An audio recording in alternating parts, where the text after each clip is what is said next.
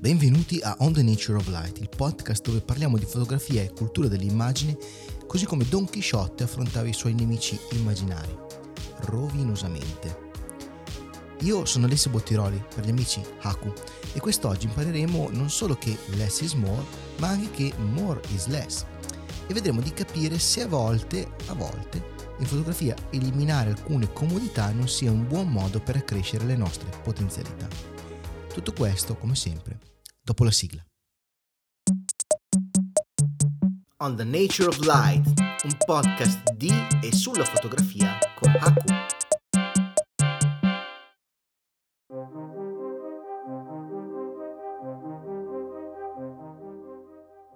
Nel 1960 a Parigi, un gruppo di scrittori e matematici, ognuno con la passione per la disciplina opposta, diciamo, diede vita nella cantina del ristorante Le Vrai Garçon ad un gruppo, un circolo, chiamato Opificio della Letteratura Potenziale, o per dirla con il mio pessimo francese, non ho mai studiato francese in vita mia, Ouvroir de la littérature potentielle, Oulipo per gli amici. Di questo gruppo hanno fatto parte scrittori del calibro di Raymond Queneau, Italo Calvino, Georges Perec, oltre ad artisti come Marcel Duchamp e anche a matematici del calibro di François Le Lionnais.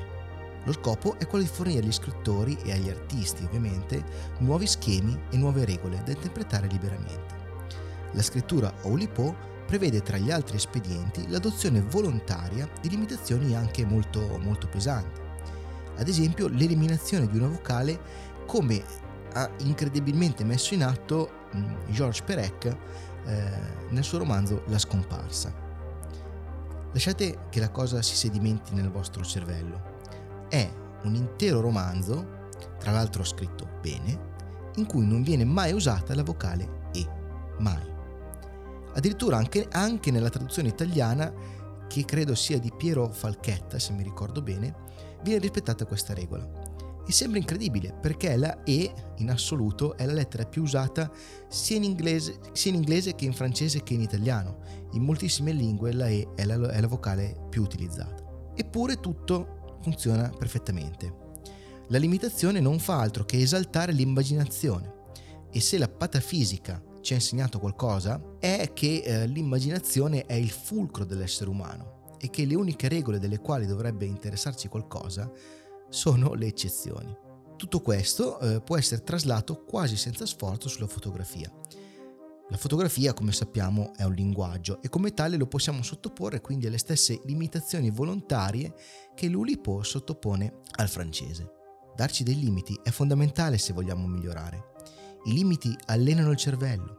Le costrizioni scatenano in noi meccanismi di compensazione a volte addirittura sorprendenti. Avere dei limiti ci rende certamente più creativi, ci costringe a pensare di più, ci impone di prendere strade alternative, ci impedisce di sederci nella comfort zone e di seguire il flusso di lavoro che sarebbe naturale, ma per questo motivo anche scontato. Proprio per questo motivo ritengo che le limitazioni intrinseche della fotografia chimica, o come viene chiamata normalmente, un pochettino erroneamente, fotografia analogica, siano paradossalmente uno dei motivi principali per cui ancora oggi, personalmente, lavoro quasi esclusivamente su pellicola.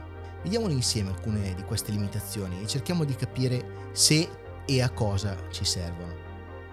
Innanzitutto, hai a disposizione un numero limitato di scatti e questo ovviamente ti costringe ad imparare abbastanza in fretta quando non è il caso di scattare, quando magari è meglio godersi un paesaggio piuttosto che fotografarlo, quando ti conviene goderti il momento invece di estraniarti dietro un mirino.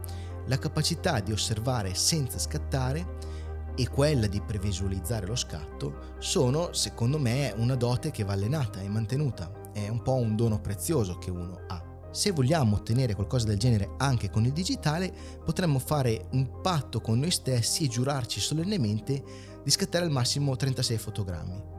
Ora, non fatemi venire lì a controllare tutti voi se avete fatti bravi, perché mi fido di voi. Se partiamo con l'idea di fare questo esercizio, facciamolo bene e fino in fondo. Poi hai un numero limitato di combinazioni pellicola-rivelatore.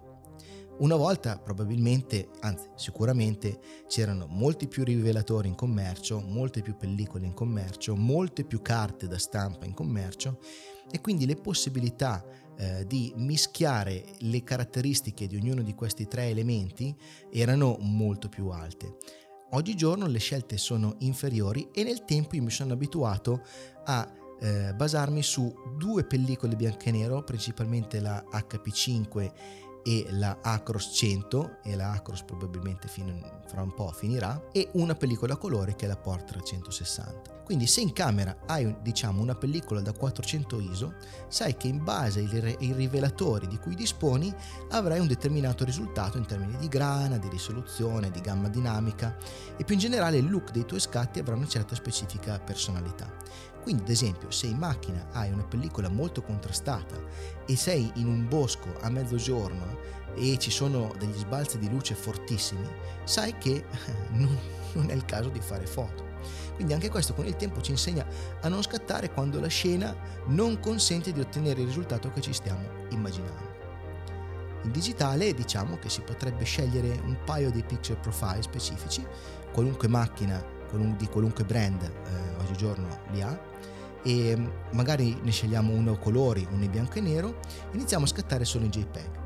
Ora calma, prima che l'orda dei fanatici del RAW mi sommerga di insulti, lasciatemi dire che personalmente io scatto sempre in RAW quando utilizzo il digitale, ma in questo caso specifico, visto lo scopo, direi che possiamo fare un'eccezione e settare la macchina in modo che scatti solo in JPEG. Un'altra cosa, per esempio, è che non hai tutte le possibilità di correzione e modifica a livello di digital art che offre il processo digitale.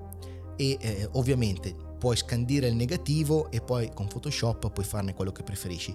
Però in generale uno scatto su pellicola oggigiorno è meno manipolabile di un file digitale, ed è questo un grande vantaggio perché ci spinge a riflettere di più in fase di ripresa, ci obbliga ad osservare meglio la scena, stare più attenti a tutti quegli elementi di distrazione che potrebbero finire nel fotogramma, rendendolo confuso oppure un po' poco chiaro. Se vogliamo portare in digitale tutto questo, ci basta applicare la stessa regola del punto precedente e promettere su quanto abbiamo di più caro di non intervenire in post. E quindi la post-produzione verrà effettuata dal picture profile che abbiamo scelto. Anche qui, occhio che io non sono contrario alla post-produzione, anzi, proprio contrario, ammiro molto chi è in grado di farla veramente bene. Però lo spirito qui è quello di avvicinarci un po' di più, il più possibile, a quello che succedeva quando andavamo a ritirare le stampine dal fotografo di paese, e non è che ti mettevi lì a modificarle con Photoshop, quelle erano e quelle rimanevano, la post l'aveva già fatta qualcuno per te, ok? Io, ripeto, sono appassionato di post-produzione, ma in questo caso la lasciamo perdere. E infine, e questa è la cosa un po' più strana, ogni scatto che fai ha un costo specifico. Cioè un costo fisico, monetario, ti escono dei soldi dalle tasche. Uno scatto su pellicole istantanee, per esempio, oggigiorno costa tra 1 euro e i 2 euro, a seconda della pellicola. Se usi una Fuji costa un po' meno, un Fuji Instax costa un po' meno, se prendi una Polaroid original ti costa un occhio della testa, messi insieme costano tra l'1 e i 2 euro. E quando una foto ti costa 2 euro, ci pensi su bene prima di premere il bottone, e alla fine produci di meno, ma produci immagini probabilmente migliori o sicuramente più studiate, più volute. Se scattiamo in digitale possiamo fare così, è una proposta, prendetela per quello che è. Se volessi fare questo esperimento col digitale io lo farei. Prendiamo un barattolo e a fine giornata ci mettiamo dentro circa 20 centesimi per ogni foto. Non barate. A fine mese prendete quello che avete raccolto e lo portate ad una onlus che faccia qualcosa di buono per le persone in difficoltà o per gli animali abbandonati. In questo modo, almeno, i vostri soldi non andranno a rimpinguare le casse di una corporation che magari si diverte a mettere fuori produzione di pellicole meravigliose, come per esempio la Neopan 1600. E sto parlando di te, Fuji. E invece magari i vostri soldi serviranno a fare qualcosa di utile. Quindi non barate, se facciamo tutta questa cosa fate pure questa. Comunque, il punto è proprio che destreggiandosi tra questi altri limiti, il cervello a un certo punto si esalta. Non so voi, ma io non so contare quante volte, anche con in mano una fotocamera digitale, mi sono fermato appena prima di scattare una foto e ripensare a quello che stavo facendo. Magari alla fine ho cambiato idea all'ultimo secondo e non ho neanche scattato. Non so quante volte ho deciso di usare un'altra inquadratura, un altro tempo di scatto, un'altra metafora.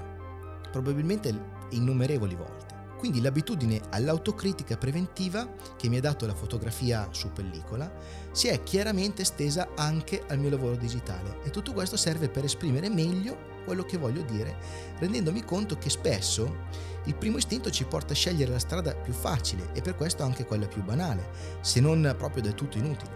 E se una foto è inutile, è meglio che non esista, giusto? Non solo, ma questa stessa attitudine alla lunga ci porta a reinterpretare in modo creativo anche argomenti e soggetti apparentemente banali o abusati.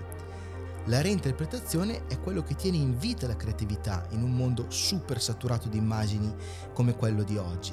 Io non so voi, ma quante fotografie di rotoballe avete visto in vita vostra? Quante fotografie di rotoballe con modella sopra seminuda avete visto in vita vostra? Ebbene, la reinterpretazione, se fatta bene, rende anche quel soggetto interessante. C'è un altro libro di cui voglio parlare in questo momento qua, che è di Raymond Queneau e che si chiama Esercizi di stile. Io sinceramente ve lo consiglio vivamente, e soprattutto nella straordinaria traduzione italiana di Umberto Eco, perché questo libro è l'esempio migliore che mi viene in mente di come sia possibile reinterpretare uno stesso tema in decine di modi diversi. Nel caso specifico di questo libro, 99 modi diversi, ognuno col suo spirito e la propria forma.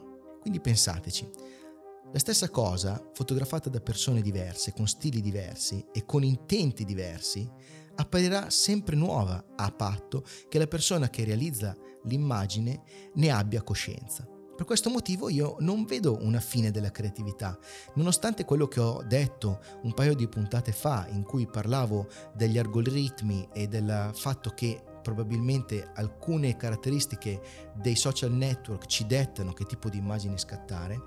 Per questo io sono sempre incuriosito da tutto, e specialmente dalle cose che non riconosco come affini. A me sinceramente affascinano gli alieni, e non sto parlando degli omini verdi o grigi senza naso, con la bocca stretta, gli occhioni grandi, le astronavi, eccetera. Ma sto parlando delle persone diverse da me, quelle che hanno idee o punti di vista lontani dalla mia sensibilità, per quanto a volte la convivenza e l'accettazione di tali punti di vista sia complessa. Questo perché finché ci saranno persone diverse da me, ci saranno anche occasioni per sorprendermi, qualche volta purtroppo anche negativamente. E questo è tutto quello che serve per essere buoni osservatori e di conseguenza buoni fotografi.